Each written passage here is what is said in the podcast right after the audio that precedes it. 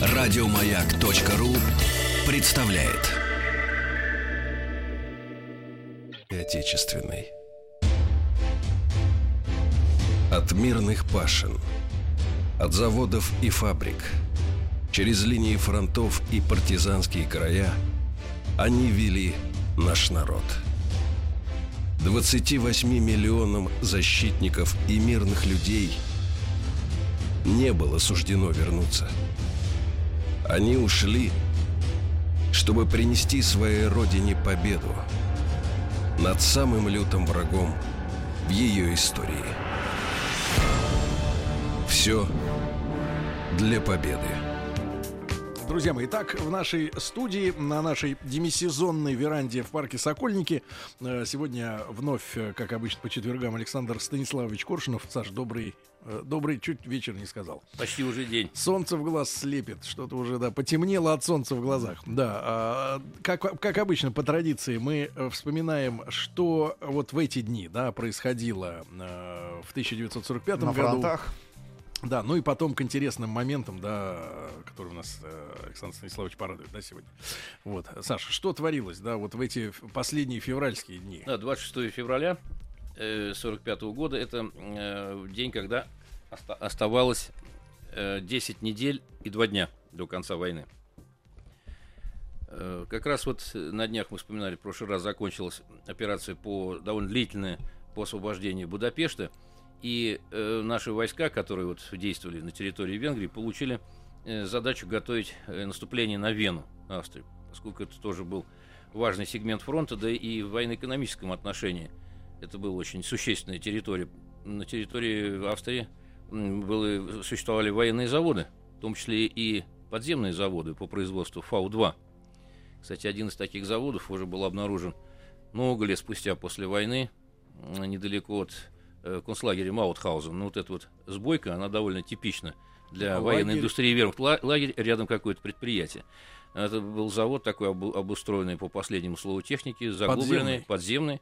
Э, там в общей сложности, по данным последним, за годы вот его функционирования, работы погибло примерно 25 тысяч военнопленных. В основном русские, э, украинцы и какое-то количество европейцев, французы преимущественно.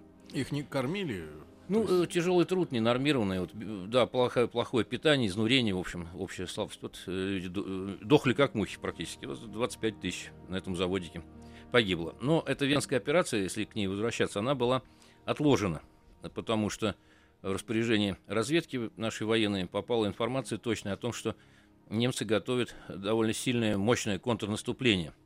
Оно потом действительно состоится в середине марта – Э, который войдет в историю э, сражения у озера Балатон.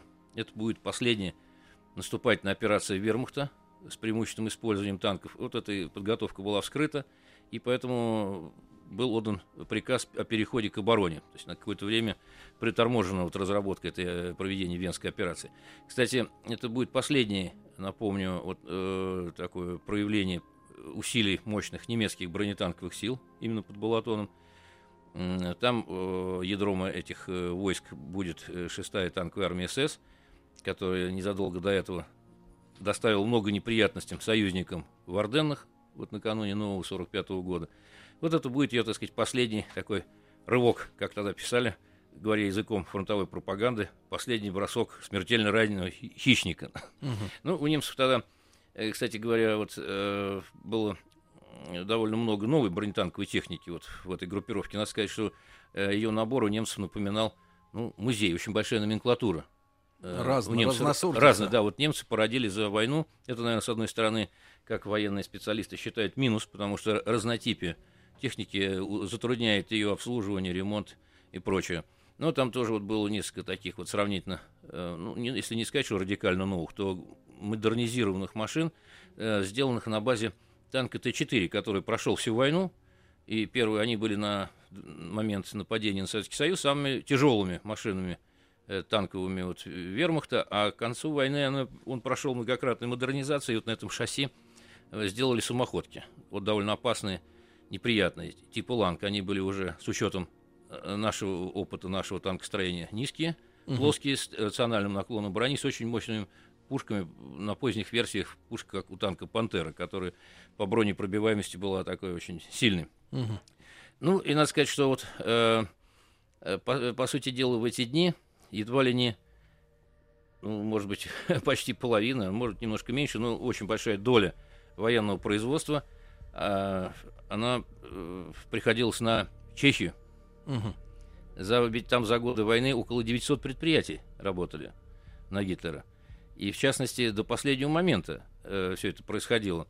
Э, например, вот э, чешские заводы, если так забегать немножко вперед, по-моему, э, последний цех замрет чуть не 5 мая 1945 года, вот в день так называемого Пражского восстания. Э, ну, так вот можно несколько цифр иллюстративно привести. Вот по немецким источникам, вот э, самый пик э, производства это 44 год. Угу. Вот смотрите, такая маленькая Чехия, она ежемесячно э, поставляла вермахту 30 тысяч винтовок. Это значит больше трети миллиона в год. Угу. А, 3 тысячи пулеметов в месяц, это значит 36 тысяч пулеметов, очень качественных, не МГ серии. По 15 миллионов патронов ежемесячно, 60 миллионов патронов в год. Э, огромное количество орудий и множество танков, самоходок. И вот как раз, э, да, причем пороха и взрывчатки очень много. 600 тысяч тонн пороха в год там проделал. Э, были инициативщики чехи, в частности, вот благодаря этой инициативе э, трудящихся появилась там очень опасная неприятная самоходка Хетцер. Угу. Она, в общем, тоже такая несколько из прошлого. До войны чехи делали довольно удачный по тем меркам танк, легкий, 38Т, Прага. Угу. Вот, ну, он устарел уже там в 42 году, был староват. И вот э, с использованием его узлов и агрегатов была сделана новая самоходка противотанковая. Они... Это рабочий почин? Рабочий почин. Это инициативный, причем, подчеркиваю, разработка. А, она, значит, э, оказалась шире этого танка.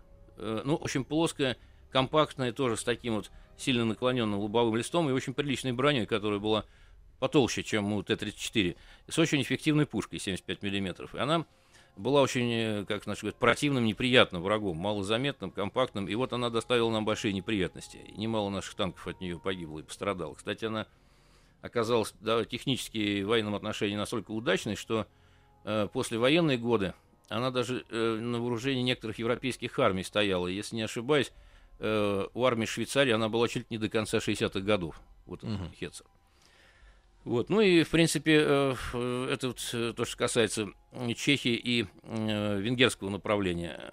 В Прибалтике продолжались такие вязкие, тяжелые бои. Вот такая заноза за спиной наших войск была в Кёнигсберге. Там и за Земландский полуостров дрались, там немцы одно время им удалось пробить коридор к своим. Ну, Кёнигсбергская операция сама по себе, она начнется позже, потому что значит, усилия Красной Армии пришлось сосредотачивать вот на берлинском направлении и еще э, параллельно отражать удары из Померании, э, с э, Поморья, ныне, ны, нынешнего польского Поморья. Там наши войска э, Гданьск возьмут позже, или Данцик. Но вот где-то в эти дни уже э, стояли недалеко от э, такого места, угу. которое занимает э, большое психологическое значение в истории Германии, что ли, Тевтонского духа. Это сейчас в Польше это называется Мальбург, Мариенбург. Это примерно 70-80 километров от Данцига, Даньска, э, вглубь э, э, территории Польши на нынешней. Юг. На юг. Э, ну, это э, орденский главный замок Тевтонского ордена. Угу. Он необычайно мощен. Его, значит, за всю историю, по-моему, ни, ни разу не брали вот штурмом. И это был символ как бы, такого воинственного немецкого духа. Тевтонский орден был разгромлен Э, в 15 веке, в 1410 году, битву при Грюнвальде, но э, в чистом поле. Угу. Кстати, там э, большую роль сыграли смоленские полки своей стойкостью, вот, выдержавшие вместе с, с польскими воинами и литовцами первый вот удар угу. немцев. Но замок действительно потрясающий по построению. Он своего рода э, матрешка, угу. замок в замке. И каждая часть отделена от внутренней еще дополнительным рвом угу. с водой. Несколько линий обороны. Несколько да? линий обороны, да. Поэтому не, неудивительно, что его вот в те времена значит, никакая вот армия средневек, средних веков или более позднего времени не брала. Э, он э, такое вообще место само по себе э, примечательное еще и всякими э, коварными штучками. Там, например, э, показывал, как мне доводилось там быть, один из экскурсоводов показывал комнаты, э, ну, как бы гостевые. Где Когда нужно было пол? проваливаться э, кровать, да, и, чё- и потом э, в- человек падает в шахту, его тело по каким-то подземным ручам выносится близ текущую реку, так вот устраняли ненужных людей. Серьезно? Да, ну и замок еще интересен тем, что по уставу ордена, ну так, в двух словах э, к прошлому, э, что там э, было запрещено женщине переступать порог обители. Э, в средний замок пускались э, только мужчины, и над воротами э, такой маленький горельеф, э, идущего такого человечка с котомкой на палочке э, в берете. Это э, указание на то, что сюда гости могли допускаться. Мгм. А уже вот э, выше, верхний замок, через ров с водой и мост, только уже члены ордена. Ну и был один курьез, если так немножко отвлечься от 45 года, когда эм, еще Тевтонский орден был на территории Польши, приехал король э, польский с супругой, и возник э, такой казус. Ведь устав запрещал э, женщине переступать порог обители. Мгм. Там магистр взял ее на руки и перенес. То есть формально устав не был нарушен, она не переступила, была Мгм. перенесена. Мгм. А, Вот, ну, собственно, вот основные события, пожалуй, на фронтах вот развивались таким образом э, к февралю, э, к концу февраля. Так, а 45-го у нас была задача взять этот э, замок? Или, А. или измором? Он уже особого военного значения не имел, но скорее такое вот морально-психологическое, потому что там какой-то немецкий гарнизон был. Ну, понятно, что против э, средств ведения войны образца 45 года там, э, собственно говоря, у защитников шансов было мало. Да и военное значение его было номинально, поэтому, собственно, из него не был сделан какой-то узел сопротивления. Ну, линия фронта проходила в тех местах, вообще там немцы довольно упорно воевали. Э, Ну, вот, пожалуй, из э, февраля 45 вот это основные такие вехи фронтовые. Перемещаясь к тылу, надо сказать, что м, вот как раз э, за несколько буквально ну, считанные месяцы, ну, может быть побольше, э, в стране э, у нас э, произошло такое событие довольно существенное и, может быть, во многом невероятное с точки зрения событий революции и последующих после ней развития советской стороны, когда мы знаем, что э, церковь была православная ограничена, отодвинута, задавлена, что пострадало множество священников, закрыто много приходов, и вот было ликвидировано, по-моему, в 25 году патриаршество на Руси. Вместо этого один из митрополитов назывался местоблюстителем, то есть как бы держателем э, трона, да, ну, в, в отсутствии патриарха. Им к моменту войны, во во время войны был э, митрополит Сергий. Э, и э, ну, трудно сказать, э, дало ли это решающий импульс для изменения этих отношений. Такая легкая предыстория вопроса такова, что 25 февраля 43-го, то есть буквально вот прошло три недели после нашей победы под Сталинградом, э, Сергий обращается к Сталину с письмом и сообщает, что приходы и церковь православная собрали денег на танковую колонну 6 миллионов рублей Дмитрий Донской, потом оно по-моему, будет танковой бригады, и еще примерно такую же сумму э, в эквиваленте э, украшений и всяких драгоценностей. Вот этот вот контакт, такой, по, по сути, прямой, первый, он э, закончился на тот момент тем, что Сталин поблагодарил патриарха, не, э, митрополита, да, местоблюстителя. Ну и вроде бы дело как-то на этом на какое-то время э, закончилось. Потом прошло несколько месяцев, э, уже был сентябрь 43-го, и э, по инициативе Сталина э, был установлен контакт э, с Сергием. Мгм. причем такой вот э, был телефонный разговор. Э, И Сталин вы- выступил с инициативой встречи. Э, Мгм. вот, э, его как руководителя. И, по-моему, в этой встрече участвовал потом Маленков, один из э, крупных деятелей вот, ГКО, Государственного комитета обороны, и э, Берия. Э, Речь шла о том, чтобы пригласить вместо блюстителя Сергия, а также еще двух иерархов того времени, э, митрополита э, Ленинградского и экзарха, то есть Украины, Мгм. Николая и э, Алексея, это митрополит Петербургского, э, как ближайших помощников для беседы. Эта встреча, да, причем э, было поручено, такой был орган, комитет по делам православной церкви, Ну, по сути, такой надзирающий, контролирующий орган. Типа Синода. Ну, типа Синода, да, у меня вот буквально с языка тоже чуть сорвалось, э, ну, условно говоря, которое регулировало эти отношения. Ведь священники не могли там свободно э, перемещаться на службы из одной там э, епархии в другую. Они должны были получить разрешение. Вот. Если они не получали, то как бы служение на новом месте было невозможно. То есть э, была церковь под контролем.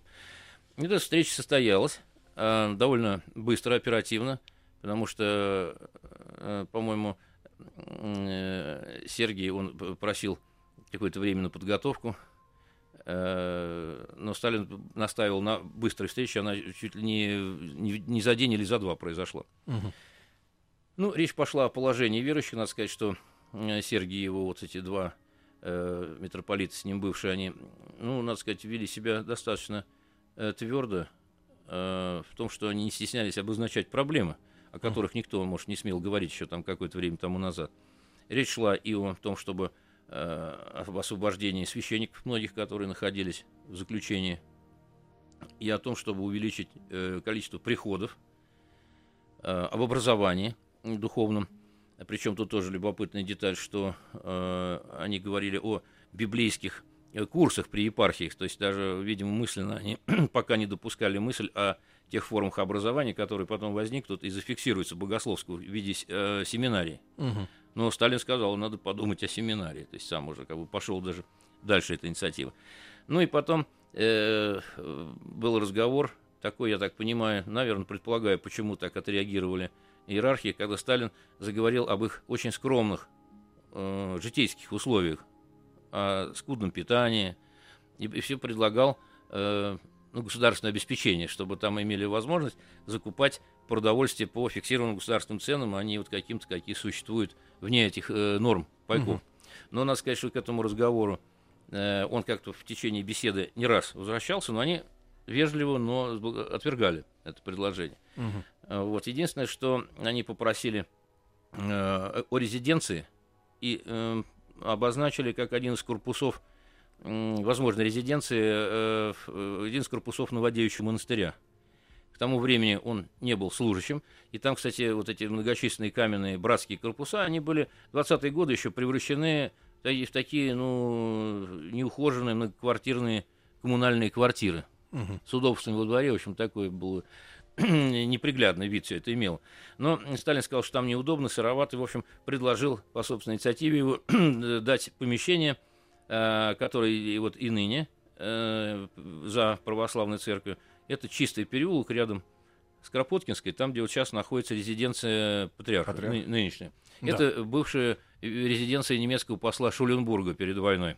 Э, Перед который нападением, покинул опять. же. который покинул ее вот с началом войны. Друзья мои, после новостей, новостей спорта мы продолжим а, проект «Все для победы». Александр Коршунов. А, Слушайте на сайте радиомаяк.ру в удобное для вас время или в подкастах, в iTunes. А, После новостей вернемся. Дороги Великой Отечественной. От мирных пашин, от заводов и фабрик, через линии фронтов и партизанские края они вели наш народ. 28 миллионам защитников и мирных людей не было суждено вернуться. Они ушли, чтобы принести своей родине победу над самым лютым врагом в ее истории. Все для победы. Друзья мои, итак, вместе с Александром Станиславовичем Коршиновым мы продолжаем цикл «Все для победы», то, что происходило на фронте в эти э, дни э, в 45 году, и э, интересные странички истории жизни в тылу, да, и вот мы начали с рассказа, вернее, начали рассказ о том, что вдруг у Иосифа Виссарионовича резко переменилось отношение к вере, да, Хотя, Церкви. хотя переменилось ли оно? Ведь он был когда-то семинаристом. Да, потом закрутила, грабил, э, б, ну, банкоматы сегодня сказали бы, да, наверное. Дилижансы. Да, дилижансы, банковские машины сейфовые, да, грабил э, для нужд партии, вот, и вдруг вот произошла эта перемена. Э, э, Саш, вот перед тем, как о встрече об этой, да, дог- договорим, почему, как вы думаете, у Иосифа Виссарионовича так вот вдруг перемена случилась? У меня сугубо, я, наверное, свою точку зрения выражу, потому что ведь нормальный человек, я имею в виду, тот, способен э, в течение своей жизни каким-то новым накоплением наблюдений, информации, э, суждений, ну, вообще от общей К картины мира, анализу, да? да, к анализу, да. То есть он э, не остается неизменным, нормальный человек. То есть он не таков, там, в 20 лет, каков был, э, в 30, каков был в 20, и дальше.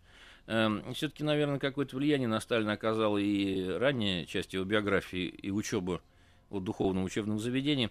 Э, Ну, есть некоторые свидетельства, что, наверное, какие-то, э, какую-то веру, может, он сохранил, а может быть, она даже как-то внутри э, интимно укрепилась. Вот его э, матушка Екатерина, по-моему, ее звали, она была очень верующей женщиной.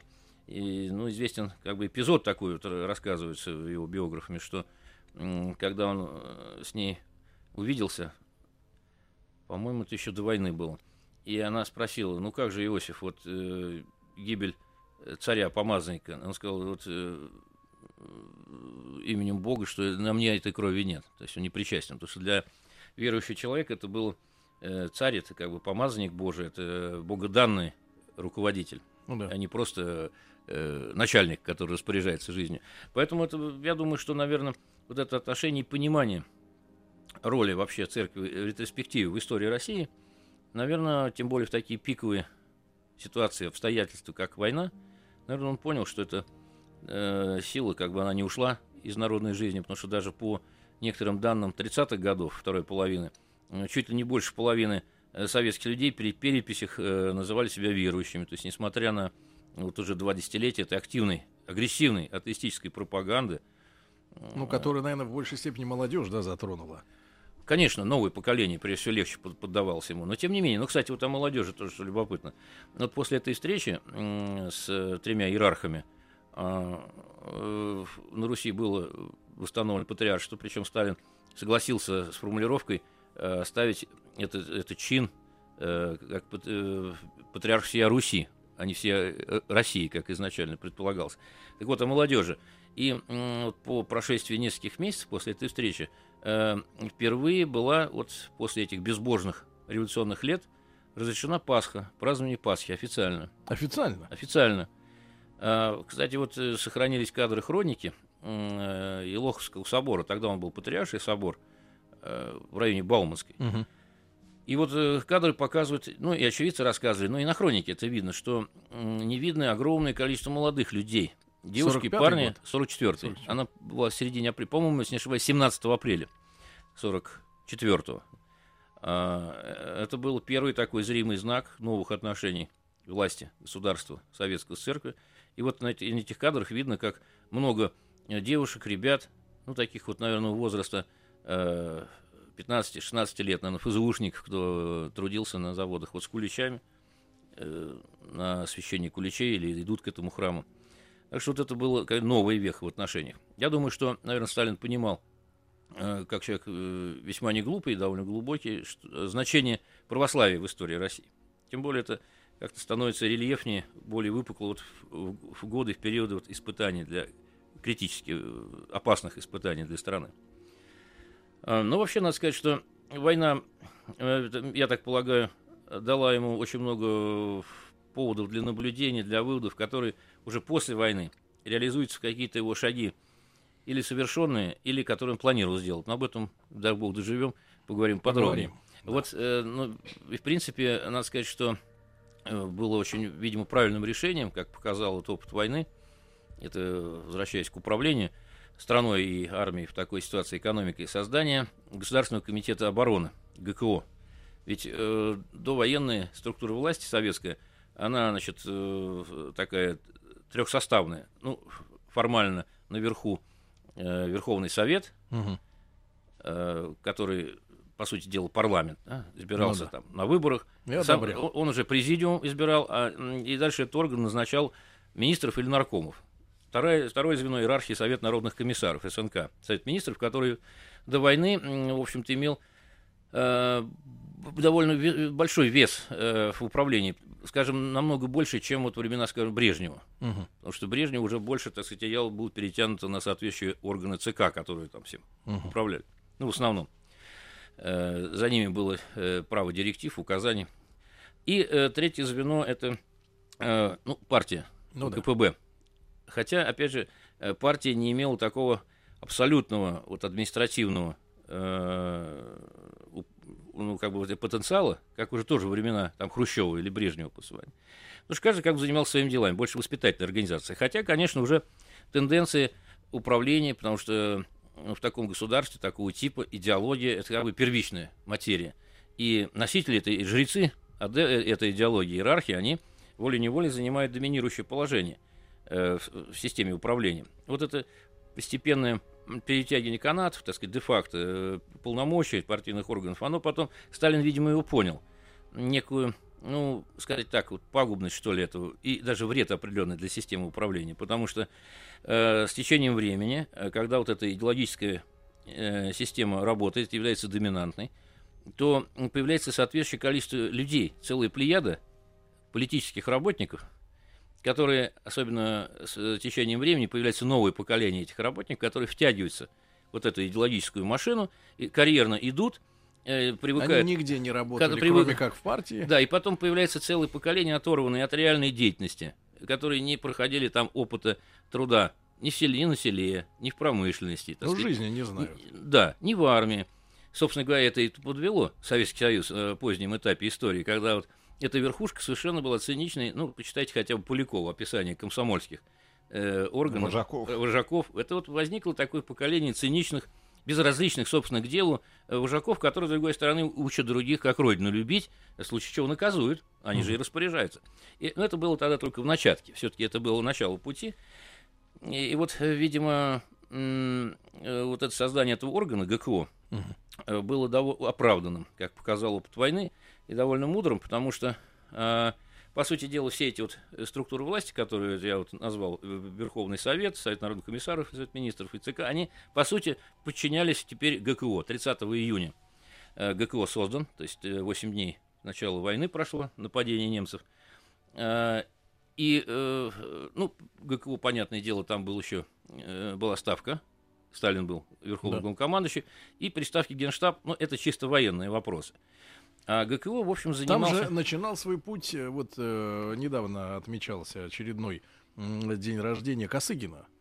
Да, он же вот как раз в, в, занимался эвакуацией поначалу. Да, да, он системе Причем вот... ему было 35-36 лет всего молодой. лишь, да. И потом он уже, да, вот на, ну как на взлете, на пике своей карьеры, да, занимался реформаторством в экономике уже, да. Ну да, уже в качестве уже после военное время председатель Совета Министров СССР. Но он был хозяйственник действительно с огромным опытом от того времени. Да-да-да. И вот Государственный комитет обороны, да?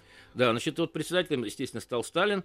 Э, потом у него вошли Молотов, э, Ворошилов, Берия. Ну и там были профильные специалисты. Вознесенский был, Микоян. Микоян отвечал за проблемы снабжения, питания. Это неудивительно, потому что в 20-е годы он был министром торговли. Э, то есть такой хозяйственник. Вот, а какие, какие им дали полномочия вообще? Что это... Им давали полномочия по своему ведению. Там с каждой, за каждым был закреплен определенный сектор э, промышленности. Э, Причем там же было много наркоматов, в том числе вот оборонного значения. Наркомат там вооружений, боеприпасов, судостроительный наркомат, там танковый. И каждый из членов ГКО получал вот как бы в кураторство. Некоторые направления были за ним закреплены. Причем по тому, как вспоминали очевидцы, ну или вот, Молотов Вячеслав Михайлович, или э, военные крупные, которые по должности участвовали в обсуждении вопросов, выносимых на повестку ГКО. Там дело шло, было поставлено без лишнего бюрократизма, решения принимались довольно быстро, являлись обязательными для всех э, э, органов и организаций, включая партийные, что самое любопытное. То есть ГКО в советской практике как бы орган особый, необычайный, потому что он как бы возвысился и, и над партией, который уже в позднее время после войны – была ведущая, определяющая, там, сила единственная, которая вот особенно... Но на тот момент так не было. Да. Так не было тогда. Получается, что партийные органы обязаны были выполнять решения ГКО, хозяйствующего а и административного. Насколько органа. серьезно были санкции за, ненару... за нарушение вот того, что было спущено из ГКО? Ну, санкции э, бывали разные. Чуть Там, посерьезнее, чем сегодня. Ну, во-первых, э, э, надо сказать, что чем ниже по уровню иерархии, тем санкции были жестче. Понятное дело. Потому что Сталин все-таки многих специалистов, а надо сказать, что вот эта его мысль, кадр решает все, она, в общем, продемонстрировала свою в целом эффективность, потому что э, руководили конкретными направлениями, ну, я имею в виду, вот наркоматами, специалисты были э, отдельные люди. Например, тот же Дмитрий Федорович Устинов, да, который да. стал наркомом боеприпасов буквально за несколько дней до войны, там он был чуть за 30. Но эти люди были уже с опытом промышленным, рабочим, инженерным. Э, вот. Э, это были специалисты очень высокого класса. Э, ну, например, конечно, внизу там за прогулы или там за опоздание можно было подвергнуться уголовной ответственности работнику низового уровня. Наверху, учитывая, конечно, я думаю, что Сталин исходил из того, что, собственно, за персонаж, зная его кредитную историю, биографию, ну, насколько это ошибка закономерная или просто ошибка, которую свойственно людям совершать. Вот, например, э, был такой случай э, в 40, конце 43-го, когда было принято решение усилить вооружение танков, угу. поскольку Курская дуга показала, что наши вот эти пушки 76 мм, они уступают новому артиллерийскому вооружению немецких танков. И создавалась Грабином пушка 85 миллиметров. Ее потом... Которая как раз на Т-34 потом и появилась. Да, позднее. И вот а, а, ее решение было ГКО, ГКО, что значит, с февраля 44-го она должна активно пойти, танки с заводов должны выходить только с этой пушкой. Вот. Угу. Ну, там изменена башня была, ну, да, да. новые.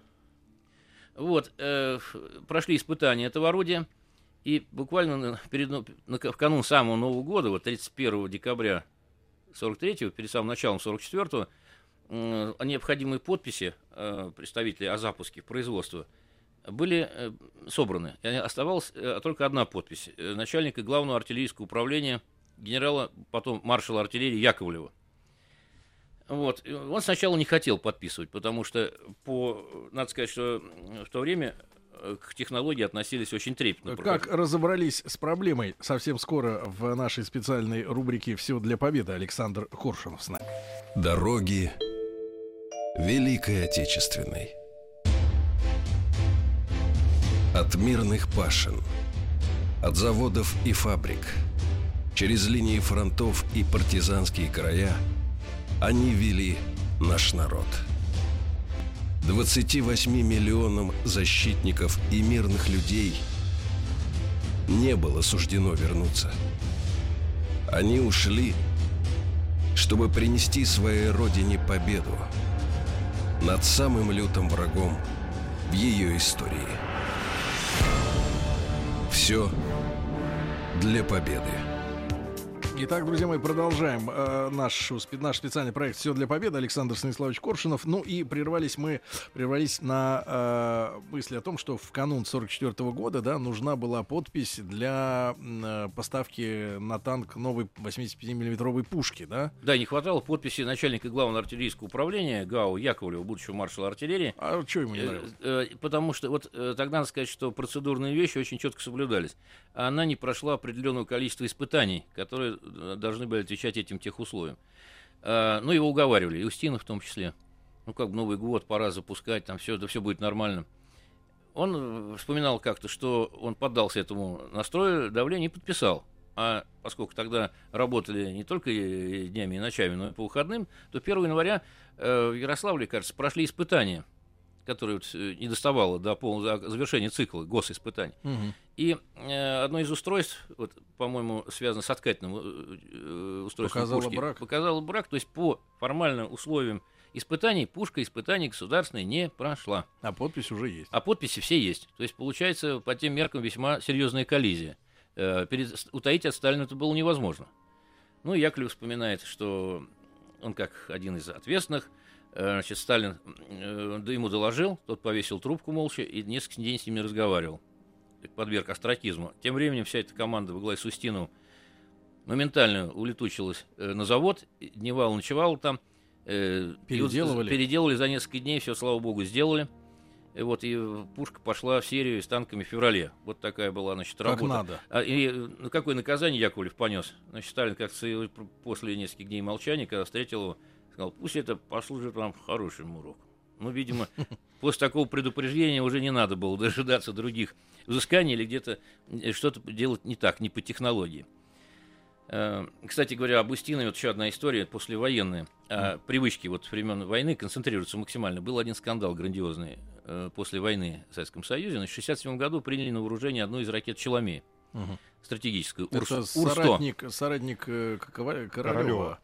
Да, э, Ур-100, так называемый. Э, Дело было, значит, 50-летию Великого Октября, и надо было отрапортовать славно.